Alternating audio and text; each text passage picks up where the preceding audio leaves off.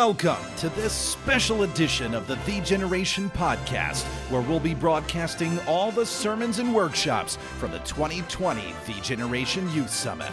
I'm Bobby Bosler, and in our next installment, uh, we have just come off the field from a very intense competition of spoke tackle. We'd added up the points, we posted the score. And my burden here for this session was uh, to present really the theme of this particular youth summit, how God has been leading us, and to really give us the, the overall approach uh, of really what I think God's trying to teach us in the year 2020. You know, when we look at the obstacles, we can find a thousand excuses for why we can't accomplish the will of God. And yet, when you get your eyes fixed on the Lord, it doesn't matter how tall the giants are, it doesn't matter how impenetrable the walls might seem, you will realize that your potential and God's mission for your life is not canceled. So, if you can listen closely and open your heart uh, to see past the hype and the restrictions that have been placed on us, and to be able to see God's amazing plan for us and how He wants to use us even in the midst of a pandemic, in this message entitled Canceled.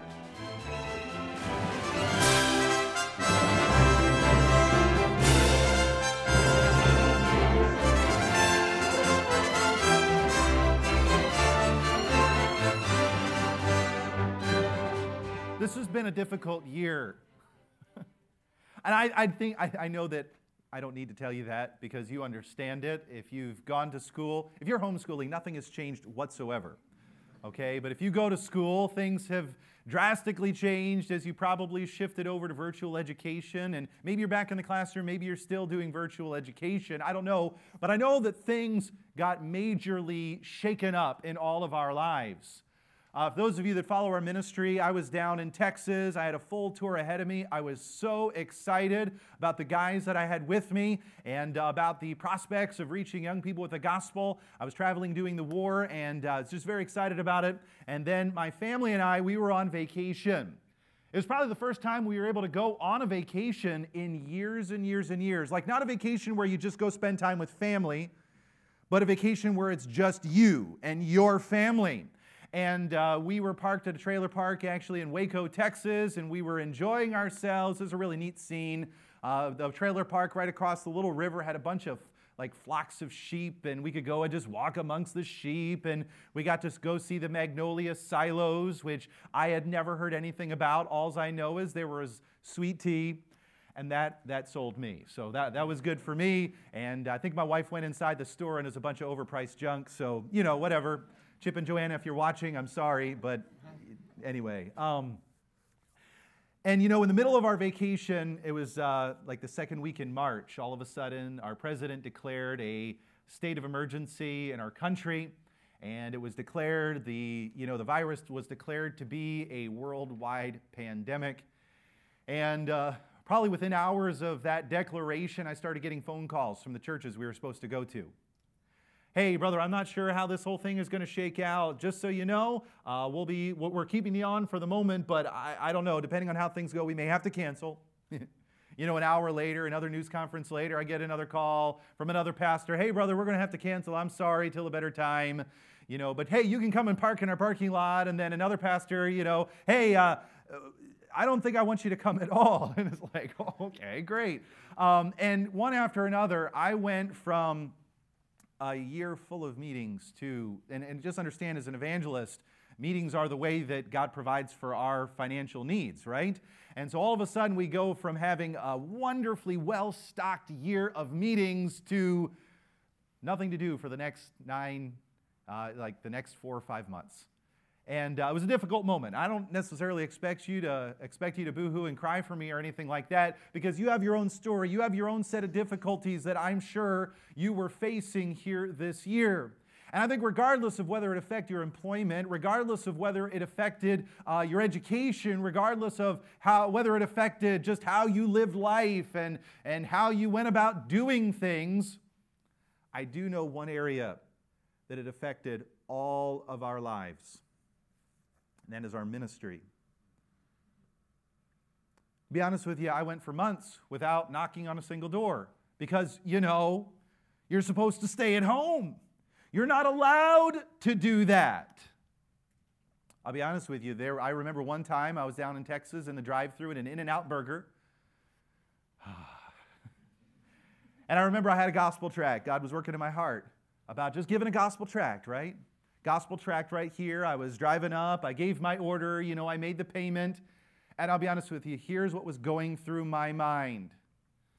You know, there's this virus going all around. It could be on the tract. You know? And what if this lady rejects the tract because, you know, the whole COVID thing? What if I infect? Because at that point in time, this was like the end of March, maybe the beginning of April, we just didn't know how this whole thing was going to play out. And I did not give out a gospel tract because I was afraid. You know, if you've ever had any victory in your ministry and service for God, I'm sure that you, like me, have taken a couple of steps backwards. I'll, just be totally honest with you. This summer, um, thankfully, we were able to keep six of our cola clashes, and uh, was very thankful for that. And you know, the very first week, it was kind of e- it, was kind of uh, scary, right? You know, because we're going to run around all over town and we're going to find teenagers and invite them to come to this big public event, right? Where who knows if we all have COVID or not. And, you know, we're going to invite these people from the community to come. And are they going to come? And if they come, are, are they going to be in any frame of mind to actually throw themselves into the competition and to listen in the preaching, and to go back in the invitation? And I'm thankful to tell you, young people, they came and they competed and they got saved. And I was so thankful for that. But you know, even though week number one was under our belt, it was like, Amen. God's still alive, even during the pandemic. Every week was its own unique battle. Uh, the next week, we were in New Lisbon, Wisconsin, and just up the road on one side, there was Tomah, Wisconsin. They'd had a big outbreak there. Just the other way down the road at the Wisconsin Dells, they'd had a big outbreak there, and we were smack dab in the middle. And it was kind of like, uh oh, what's going to happen? You know what happened? People came out. They heard the gospel. They got saved. That was really exciting. You know, it's exciting just to see that the gospel is still the power of God unto salvation, even in the midst of a worldwide pandemic. Well, the next week we were here.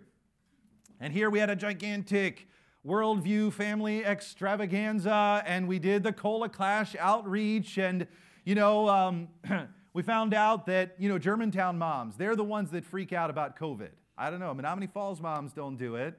Um, but something about Germantown moms. Nothing against anybody from Germantown here. But, you know, we got some calls from some people that were upset. And, you know, it, it actually, it was interesting. Things started out really easy, but the further we progressed in the summer, the more kickback we got. We made a concession here. We did everything in a tent outdoors up on the land where we've been, we were competing this week.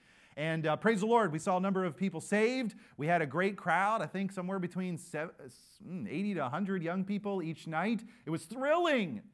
And yet, the battle was getting more and more intense. The next week, uh, we went to Ohio, uh, Dayton, Ohio area, and uh, we went out recruiting. And actually, I was thrilled. We got a bunch of recruits. And uh, we had a ton of people promise that they were going to come for that first night. Like, I was thinking, praise the Lord, this is great. This pandemic isn't doing anything, right? And then hardly anybody showed up. And uh, we shrunk every night. Thankfully, we had young people saved, I believe, on every single night, and, and I rejoice at that. The week after that, um, uh, our crowd got even smaller, actually. and you know, to be honest with you, it was a challenging summer. It was almost like the further we got into the summer, really, the mask mandate was kind of what I feel like really started the fear to get intense in the public's mind. Because there's this visual reminder everywhere they went that, you know, we're in the midst of this major worldwide health crisis. And okay, I'm just sharing my testimony here somewhat. We finished up our summer tour, we came back here, and I was supposed to teach class. The class is, well, actually, let me back up just a little bit. um, we had a revival meeting scheduled down in Indianapolis. I was so excited for this for a number of different reasons. And uh, four days before the revival meeting started, I started to have a headache. And I started to get a scratchy throat. And I got a fever. And I started feeling really, really bad. I never went and got a test, but I know what I had. I had it. I'm just being straight up with you. I had it. My wife got it. She lost all her taste and all of that stuff. And coming up to the day before the revival meeting, my fever went away, and I called up the pastor and I said, Hey, I feel great. My wife still feels terrible, but I feel great. What do you want to do? And he's like, Yeah, we're going to have to cancel. That was a huge discouragement. I can't tell you how discouraging it was as a preacher, as a preacher of the gospel, to literally be right on the cusp, but, be, but because of something beyond your control like that, to have a, a, meeting, which again is a, not only a means of income, but it's a means of fulfilling God's call on your life to all of a sudden be pulled out from under you. And I'll be honest with you, that whole week, you know, I'm quarantined in my trailer. I was incredibly discouraged. I don't normally reach out to people when I'm discouraged, just to be honest with you. I normally just kind of keep it to myself. Uh, but I even texted Pastor Van Gelder and I just said, Pray for me. I am really, really discouraged right now. I know back in March, those of you that followed the TG Talks on YouTube, again, that was kind of my outlet or the podcast or whatever. You know, you hear me talking about, you know, we it's time to open up for business. And you hear me talking about how, you know what, it's time to go win the world to Christ. It's time to not to stop just hunkering down at home and we've got to go and serve the Lord Jesus Christ. People are dying and going to hell. I'm just saying this for all of you here to be transparent with you. Sometimes I felt it and sometimes I didn't. So, right after the revival meeting, uh, we waited the full amount of time, you know, for everything to be clear, and had a class that I was co teaching with Pastor Gilmore, Netcasters Soul Winning Training for our freshmen here at BCM. Uh, he and I, we co teach that thing every year, and we teach young people how to win the world to Jesus Christ. And I'll be honest with you, since I'd been back, I hadn't been out soul winning once. I hadn't been out, I hadn't knocked on any doors. I may have handed out a tract or two, I don't remember. But I had not intentionally gone out. And for those of you freshmen, you may be shocked to hear that. I'm just being candid with you. Because honestly, I wasn't sure how people were going to respond out there. You know what I'm talking about. I wasn't sure how they were going to react when I knocked on their doors. I wasn't sure if they were going to get mad at me for walking down the street without a mask on or whatever. And I just felt like, you know, man, I just I just don't know and I'm frankly a little bit afraid. Okay, a lot afraid. Do evangelists get afraid? Mm-hmm. But you know what? I'm teaching this class. I can't just teach the class and send them all out soul winning and then me not go soul winning, right, Cody? I can't do that. Actually, it was funny. On the first day, everybody else had their groups set, and I wasn't in one of the groups. And I was kind of like, okay, I'll just take it from the Lord that I'm not supposed to go out here today. And I don't even remember who it was. Was it you? Yeah, he was like, oh, I need to go out. David Greenwald right here. He was like, I need to go out. I don't have a partner. Pastor Gilmore's like, oh, Mr. Bosler doesn't have anybody to go with. And I'm like, okay, all right. I hear you, Lord. I hear you. And so we went out, and I believe we saw a young man saved. And uh, even over those next several days, I just began to realize you know what, young people, as much as we see the obstacles, and as much as in the midst of this crazy world we're living in right now, it's so easy in fear to hang back. It's so easy to worry about what people will think. It's so easy to inflate the obstacles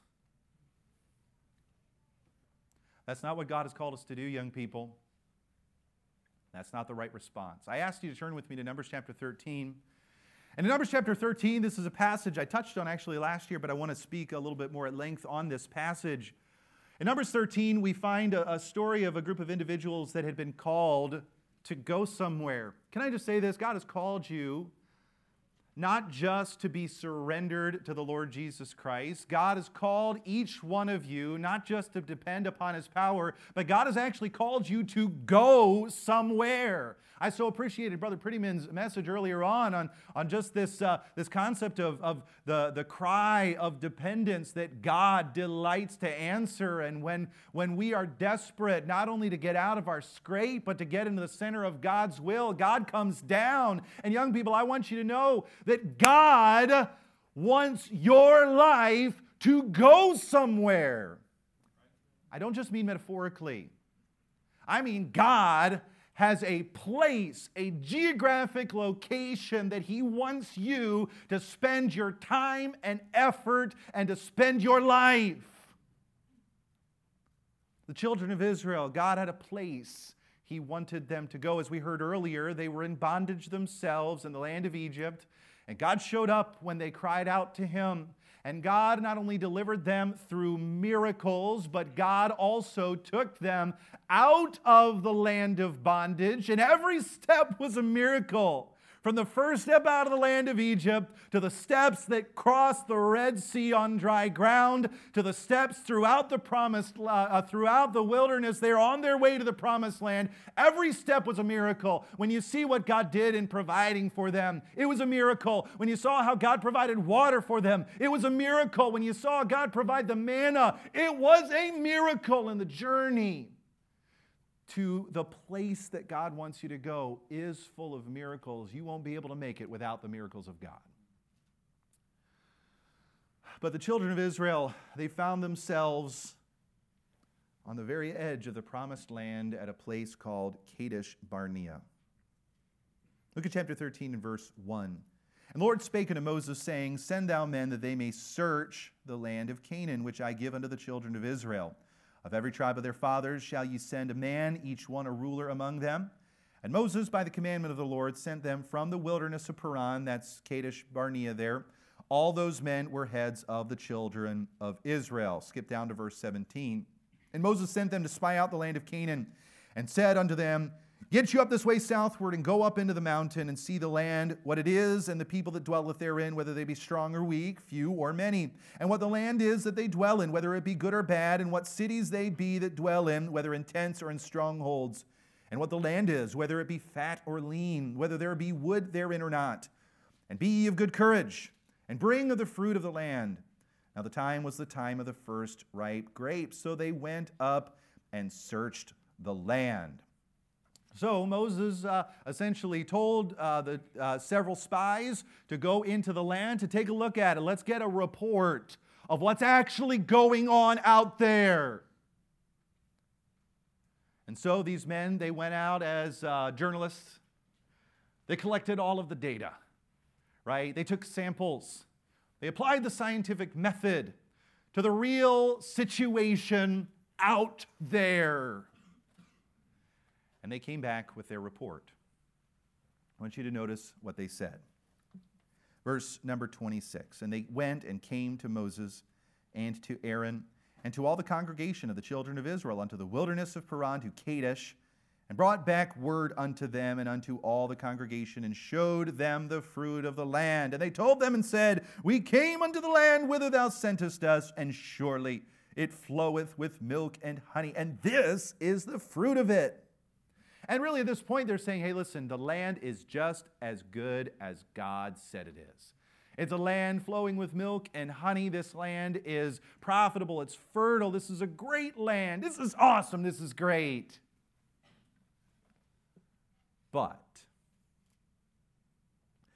uh, verse number 28 Nevertheless, the people be strong and dwell in that dwell in the land and the cities are walled and very great. And moreover, we saw the children of Anak there. The Amalekites dwell in the land of the south, and the Hittites, and the Jebusites, and the Amorites dwell in the mountains, and the Canaanites dwell by the sea and by the coast of Jordan. Here at this point, they had been sent to assess the place that God was calling them to go. Because remember, this was a group of people that was going somewhere. There was literally a place that they were called to go. And so they sent people into the land to check it out, to see what was going on. They came back and said, Well, you know, on the positive side of things, the fields sure are ripe out there. But, oh boy, but the giants. Oh boy, but the barriers. Oh boy, there's a lot of people out there that really don't like us and that frankly really don't want us out there at all. They would much prefer that we stay down here. And hear the news report that they received. The word that showed up on their feed that day, if I can say it this way, was this Stay where you are, don't come over here. Don't come to the place where God has called you to come. No, no, no, no. You just you just stay in that place of comfort. You just stay in that place where you can predict what's going to happen. You just stay there. Don't come over here. Mm-mm, they don't want you to come. It's hard over here. It's difficult. There are going to be some pretty nasty battles. Some of these people, they're going to get angry with you for coming over here. Do not come over here. And it's interesting to me in verse 30, it says, And Caleb stilled the people before Moses. Evidently, the, and again, I don't know exactly what the format was of how this whole meeting took place, kind of in my mind's eye. I imagine that uh, Israel was waiting for these men to come. They were really excited because they wanted to hear about how good the land was, right?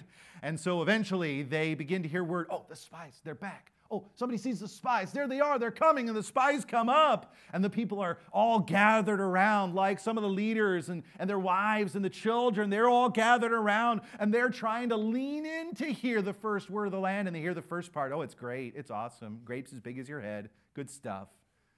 But then when they start talking about the children of Anak, the giants, when they start talking about the walls that are just so tall and all of these different scary things I almost imagine that some children start crying.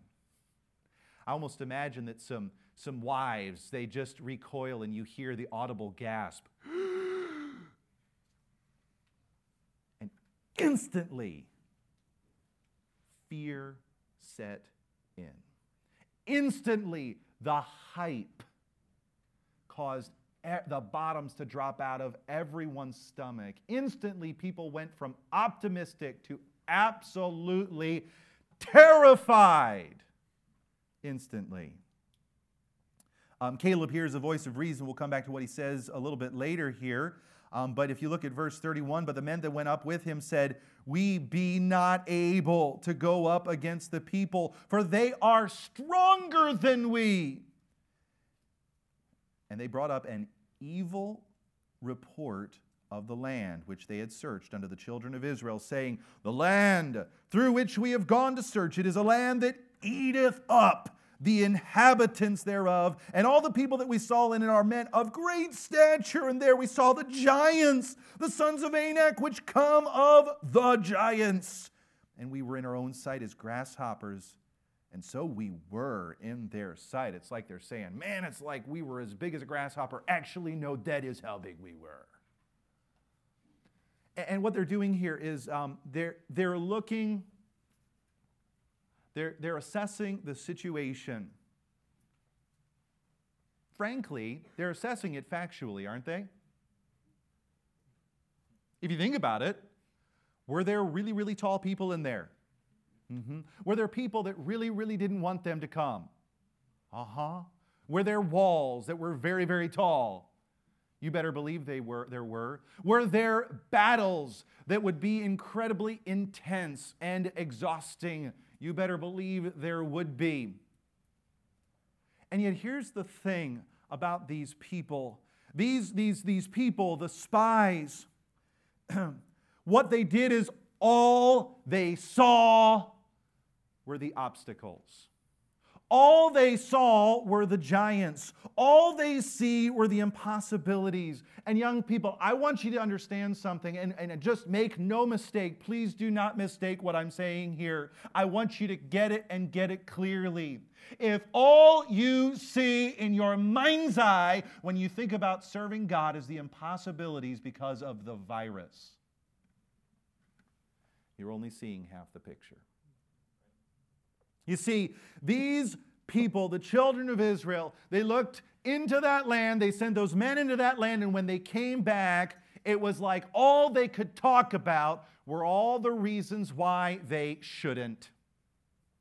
And you know, frankly, I don't have any time these days. Listen, I, I understand. I have felt the fear in my own eyes. That's why I was trying to be transparent with you earlier. I don't want you to think that I'm some guy that's got it all figured out, that I'm some guy that never feels a moment of fear. I have had fear in the process of this whole thing. And yet I've also recognized in my heart of hearts that there is so much more to consider when you consider obeying God and serving Him. See, if all you see are the obstacles and the impossibilities, you will not accomplish God's plan for your life.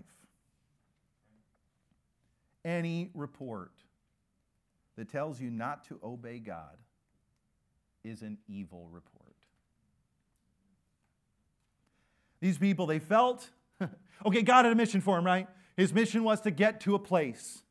He had a place he wanted to go. These were people that were going somewhere. And here they were. They show up. They send people in to scout it out. The people come back and say, It's rough out there. Oh, it's tough out there. You wouldn't believe the lady that wouldn't even take a tract out of our hand.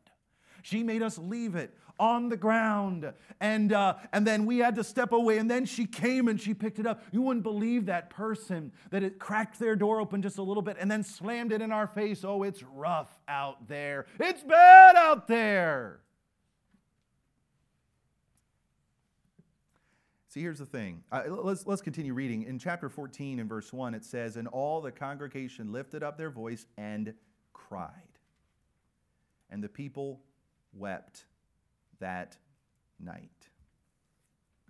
And all the children of Israel murmured against Moses and against Aaron, and the whole congregation said unto them, Would God that we had died in the land of Egypt, or would God we had died in this wilderness? And wherefore hath the Lord brought us into this land to fall by the sword, that our wives and our children should be a prey? Were not better for us to return into Egypt? They said to one another, Let us make a captain and let us return into Egypt. Um, eh, there's more that I'm going to read here, but actually, I, I, do want to continue reading here. Then Moses and Aaron fell on their faces before all the assembly of the congregation of the children of Israel, and Joshua the son of Nun, and Caleb the son of Jephunneh, which were of them that searched the land, rent their clothes, and they spake unto all the company of the children of Israel, saying, The land which we passed through to search it is an exceeding good land. If the Lord delight in us, then he will bring us into this land and give it us a land which floweth with milk and honey. Notice this next statement. Only rebel not ye against the Lord neither fear ye the people of this land of the land for they are bread for us. Their defense is departed from them and the lord is with us. Fear them not. But all the congregation bade stone them with stones you know the fact of the matter is is that in our present day here in october in the dreaded year 2020 the year of the murder hornets, right? The year of the lockdown, the year of the virus, the year of virtual education, whatever you might call it. Here in this year, we have had very significant obstacles. And how you see those obstacles is going to determine whether you succeed in overcoming them or whether you succumb in fear to them. Let me read the summary of uh, what I think is going on here in this passage. They, the children of Israel, felt that their mission was canceled because of imposing giants and impenetrable walls. They assumed that impossible odds meant an impassable road. Their assessment led them to both fear and failure, which led them eventually to a wilderness of wandering which led an entire generation to miss out on the amazing blessings of God.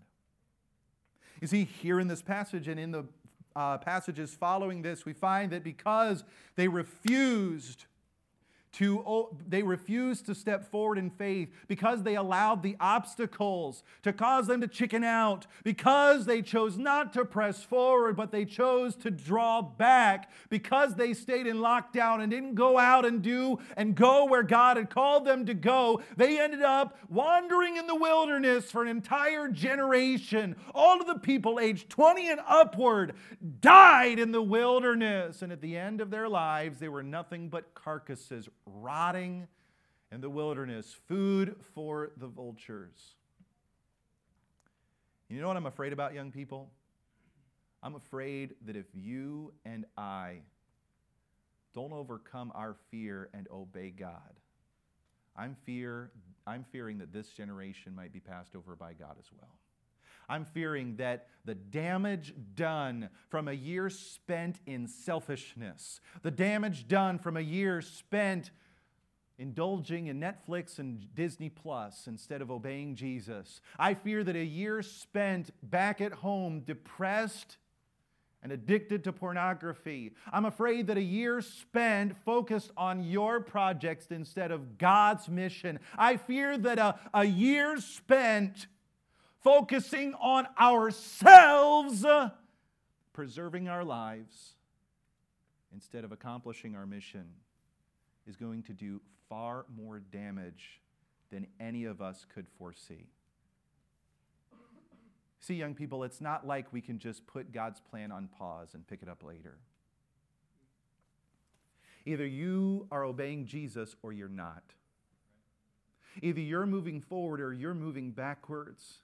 Either you're succeeding in accomplishing God's mission for you or you are failing. And, young people, the, these folks here in this passage, they were so close. See, the very things that they saw that they thought meant this cannot be done were the very obstacles that God was going to overcome miraculously.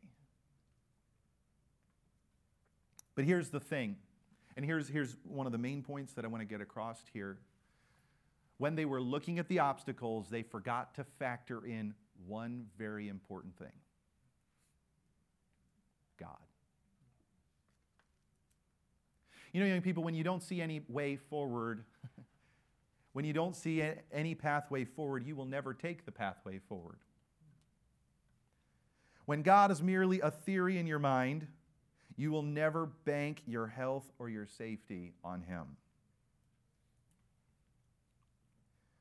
You know, um, when we headed out for those six weeks this summer, I had to very seriously assess in my own mind and heart whether I was willing for my family to get COVID and die. I did. Because, you know, we were going to be in a very public ministry. We were going to be rubbing shoulders with teenagers who very likely could have COVID. And, you know, while granted statistically, my age group and my children's age group, it was not likely that we would have any major issues as a result if we got it. I do remember the day when I had to think through in my mind this could cost us a lot. But you know what? As I stepped forward, as we pressed forward anyway, I remember thinking, you know what? If God can keep me out of hell, He can protect me in this situation. If I press forward and obey Him, I believe that God will be my rear guard. I believe that God can take care of my health. I believe that God can take care of my family. In other words, yes, in looking forward to the summer and looking forward to those weeks, I thought I might get sick. I didn't pretend like the obstacles weren't there. I wasn't just wishfully uh, pretending like they weren't there. I took them into account, but I also took into account the fact that God is good and the fact that God is all powerful and that God can take care of me and my family. And so, in stepping forward, I was factoring in God.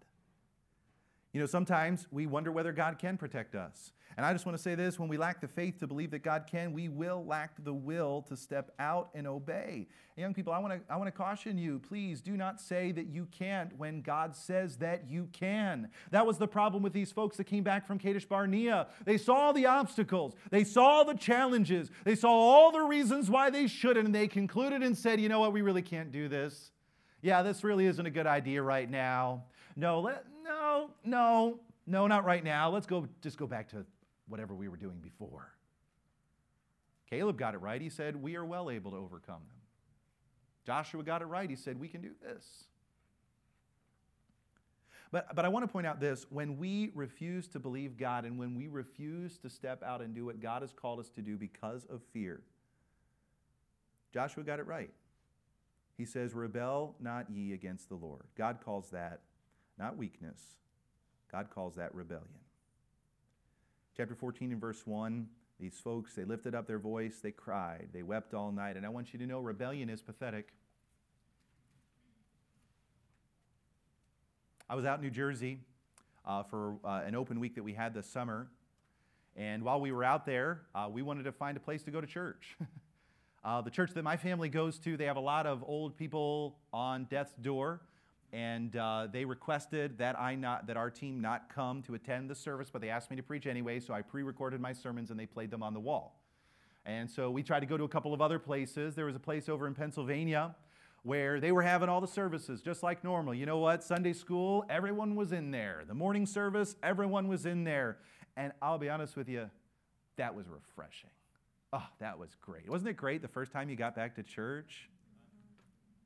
But you know, that evening, I didn't want to go over to Pennsylvania. I was right on the border of New Jersey and Pennsylvania. I tried to go somewhere for church on Sunday night.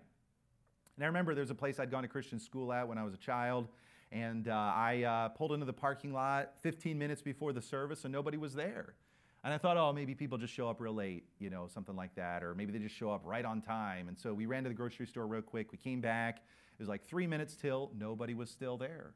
And so I sent a Facebook message to the church page and I just said, Hey, you all having services in person tonight? And he texted back, YouTube. And I thought, you know what? I understand that New Jersey is a unique place. I understand that there's uh, a lot of unique laws there. But frankly, in my heart, the contrast from the morning was this is pathetic. This is pathetic.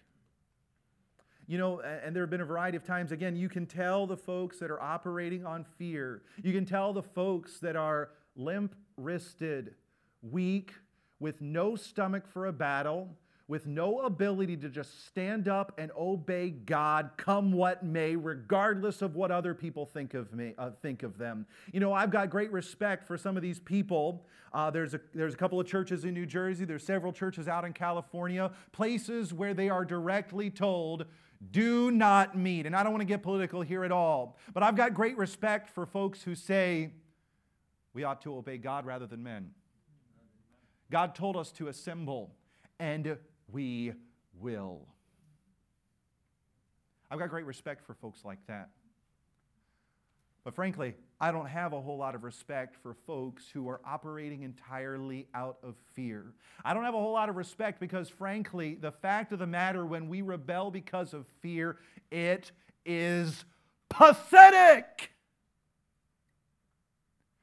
You're pathetic when you don't step out and obey God, just like I was pathetic. I'm so thankful for David, who helped me not be pathetic that day, okay? Rebellion is not only pathetic, rebellion complains. Verse 2 the children of Israel murmured against Moses and against Aaron. Sometimes we find ourselves in a situation where we're around people that are trying to help us press forward, right? Maybe you're under a pastor. I'd imagine you probably are, seeing as you are actually here in a public event sitting that close to those people right now, okay? I would imagine that you're here today because you're under someone who has decided we are not going to allow the hype of this whole thing and fear to control us. I recognize that you might be under people who are perhaps encouraging you to obey God and go out soul winning. And you know what's really tempting to do? While you may be under a leader who's believing God and under a leader who isn't fearing, sometimes when you're fearing and you're under that leader, you can get a bad attitude towards him. And you can get upset and you can murmur against them because, frankly, you don't want them to push you. And because of your fear and that conflict between your fear and that self preservation instinct, and this person who, frankly, is thinking biblically, more biblically than you are, is encouraging, saying, Listen, you can trust God, it's okay. You'll be fine. Listen, I think we can trust God. Come on, let's do this. And you're like, just like that. Okay, that may not be what's on the outside of your face, but that's certainly what's on the inside, right? Push me, bub. Not bubs, but bub.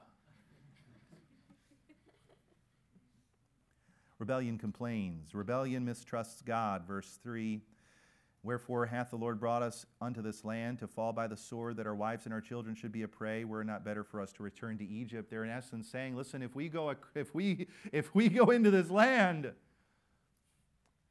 I mean, it's just going to happen. We dead. We're going to die. Don't you see the complete and utter lack of trust in God there? It's like, does God exist or does he not? Is God alive or is he dead?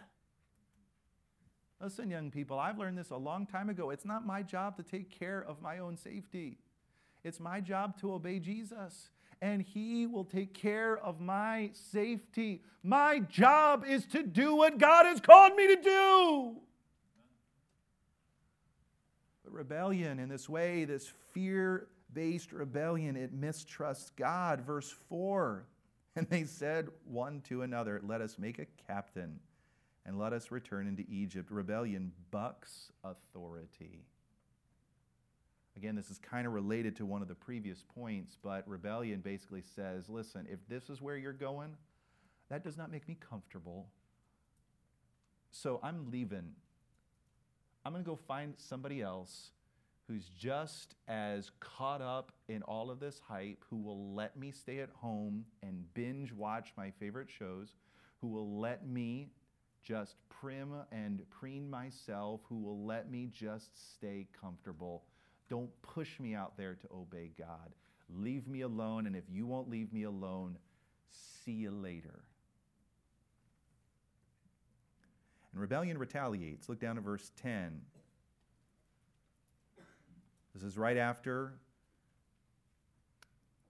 Joshua said, Don't rebel against the Lord. God's working, God's doing something. Verse 10 But all the congregation bade stone them with stones. So it's like this this person, you know, Joshua, he was like, It's okay. You'll be fine. You'll be okay. You can trust God. God's moving. Like, these people are scared to death. Okay? They're wetting their tunics out there. All right? We are going to be fine. Don't you see what God is doing right now? Don't you realize that we are in the best possible place to do what God has called us to do, to go where God has called us to go? We're going somewhere. God is on the move. And instead of saying, you know what, you're right, I need to trust God. Instead of saying, you know what, pray for me. I'm having a hard time with this right now, but I want to do what God wants me to do. No, instead of that, they leaned down and they picked up rocks.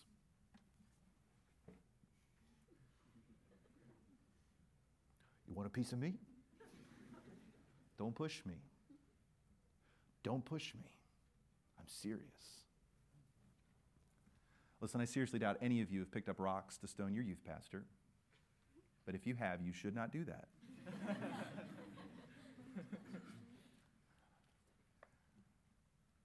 but you may have said some things to your friends about him.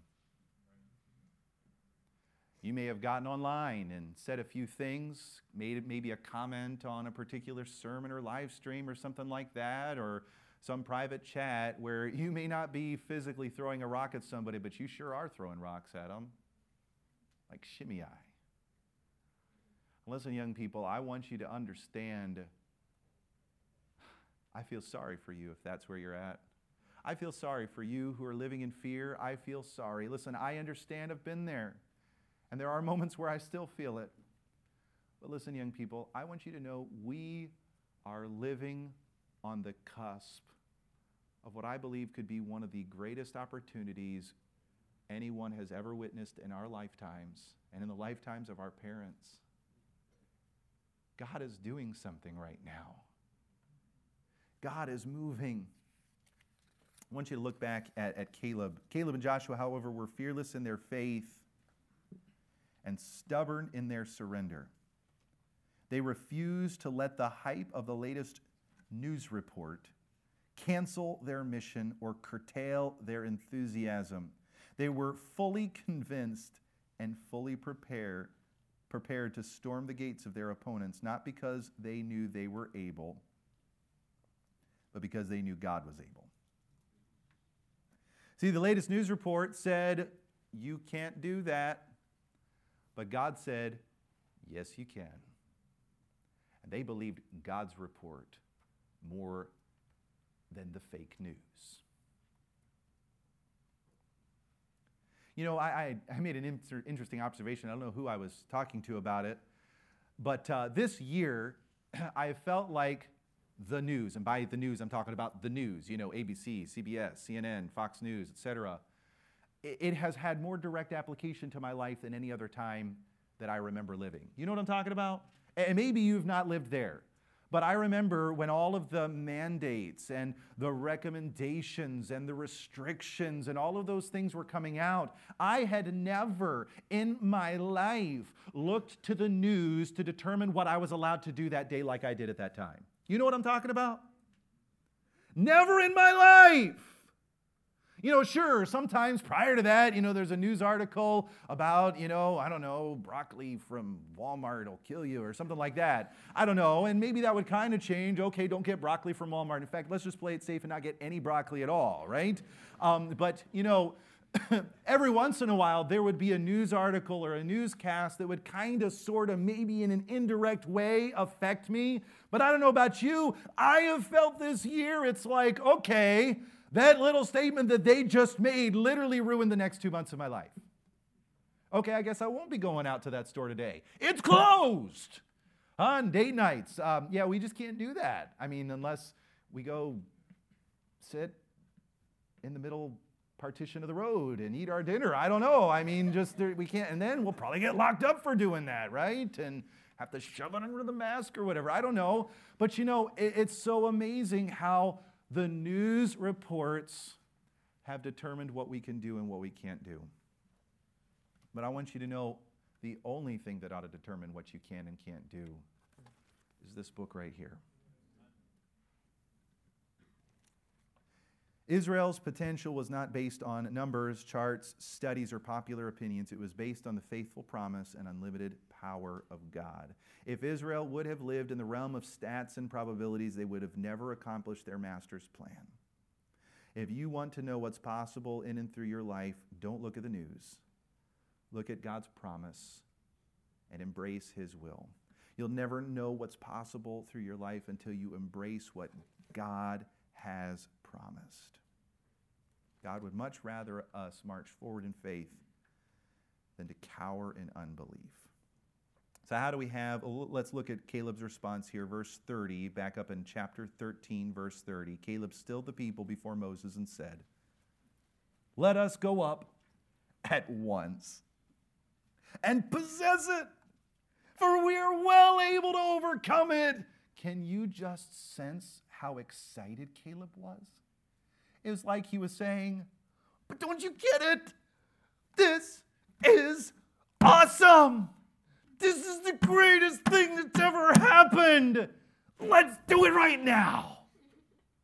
And all the other people are like, dude, what is wrong with you? But Caleb got it. Caleb and Joshua, they got it. They had the perspective of faith. They weren't looking to the news, they weren't looking to the obstacles, they were looking at God and His revealed will for us. And when he looked at God, he thought, oh, yeah, it's time for them giants to come tumbling down. It's time for those walls to be demolished. It's time to overcome. It's time to win. Uh, if you go back down to verse number 7 And they spake unto all the company of the children of Israel, saying, This land which we pass through to search it is an exceeding good land. If the Lord delight in us, then he will bring us into this land and give it us. Down in verse 9, rebel not ye against the Lord, neither fear ye the people of the land, for they are bread for us. You think they're going to eat you up? We'll eat them up. They're bread for us, their defense is departed from them. And here's the key the Lord is with us. Fear them not.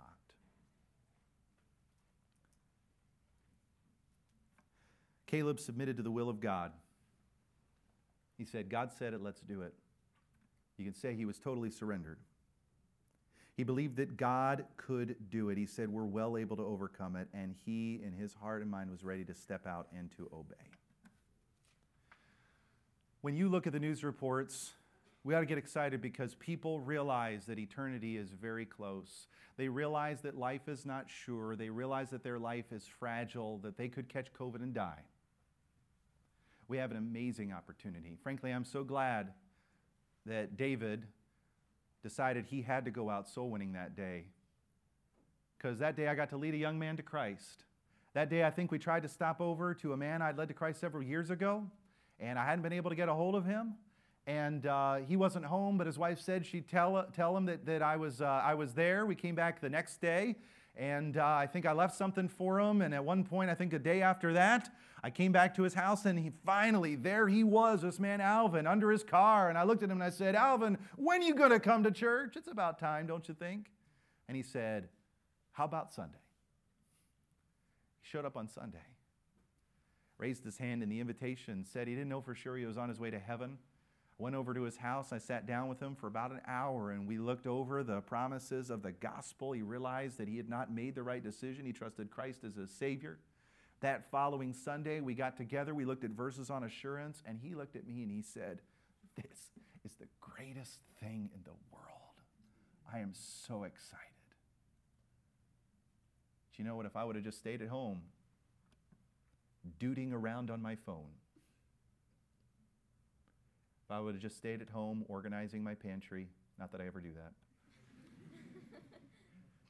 my wife's giving me a knowing look.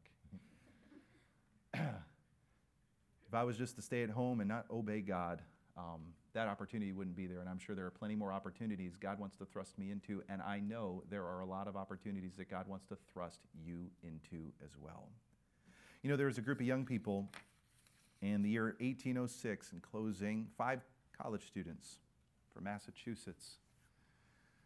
These young men found themselves in an impossible situation. They knew that God was calling them to reach the world with the gospel. But here's the problem no one was really seriously interested in doing that. There were a lot of missionary organizations around, but none of them were focused on foreign missions. All of them were merely focused on pretty much just sustaining what they had. And these college age young people, they were burdened about it. Listen, they were told from all over, eh, this cannot be done. Don't waste your time. But these young men, they gathered together in a field and they said, you know, we need to talk this through. We need to figure this out. We need to seek God's face. They began to talk about their plan, they began to pray, and a thunderstorm rolled in. The thunderstorm came in so quickly, they didn't realize it was there. They didn't really have time to find good shelter, so they leaned themselves up against the side of a haystack. They began to pray and they began to seek the face of God. And God met with them during that time. They caught a glimpse of God. They didn't just see the obstacles, they saw God. After praying under the haystack that afternoon, the five students sang a hymn together. It was then that Samuel Mills said loudly over the rain and the wind, We can do this if we will. Young people, I want you to know that I've got a variety of different places where some of you are at. Some of you are still stiff arming God for one reason or another. Maybe you're afraid your parents will kill you if you unload the truck. Maybe you're afraid that it's just going to upend your life. Maybe, as Brother Sisk talked, you feel that tug in your heart to serve Him full time. And you know that means that your life is going to be full of battles in the future. And frankly, you're not interested in that kind of thing. Maybe you're here and you're in the fight of your life, rebelling against God. Maybe you've been rebelling against obeying Him and going out there and telling people about Jesus. There could be a number of ways that you're rebelling here tonight. But I want you to know, regardless of where you're at, God wants to take you somewhere. God wants to use you. But we've got to submit to His will. And we've got to depend on His power. And I want you to know, young people, that all of you here in this room, if we will surrender to Him, in spite of the obstacles, if we'll factor in God and go in obedience, we can reach the world too. We can reach the entire world. I am not speaking in glittering generalities. Let's, let's pray. Thank you for listening to this sermon from the 2020 The Generation Youth Summit. If you were blessed by this sermon, don't forget to make plans to join hundreds of other young people next October for our annual meeting in Menomonee Falls, Wisconsin. For more information, please visit thegeneration.org/summit. And until next time, thanks for listening.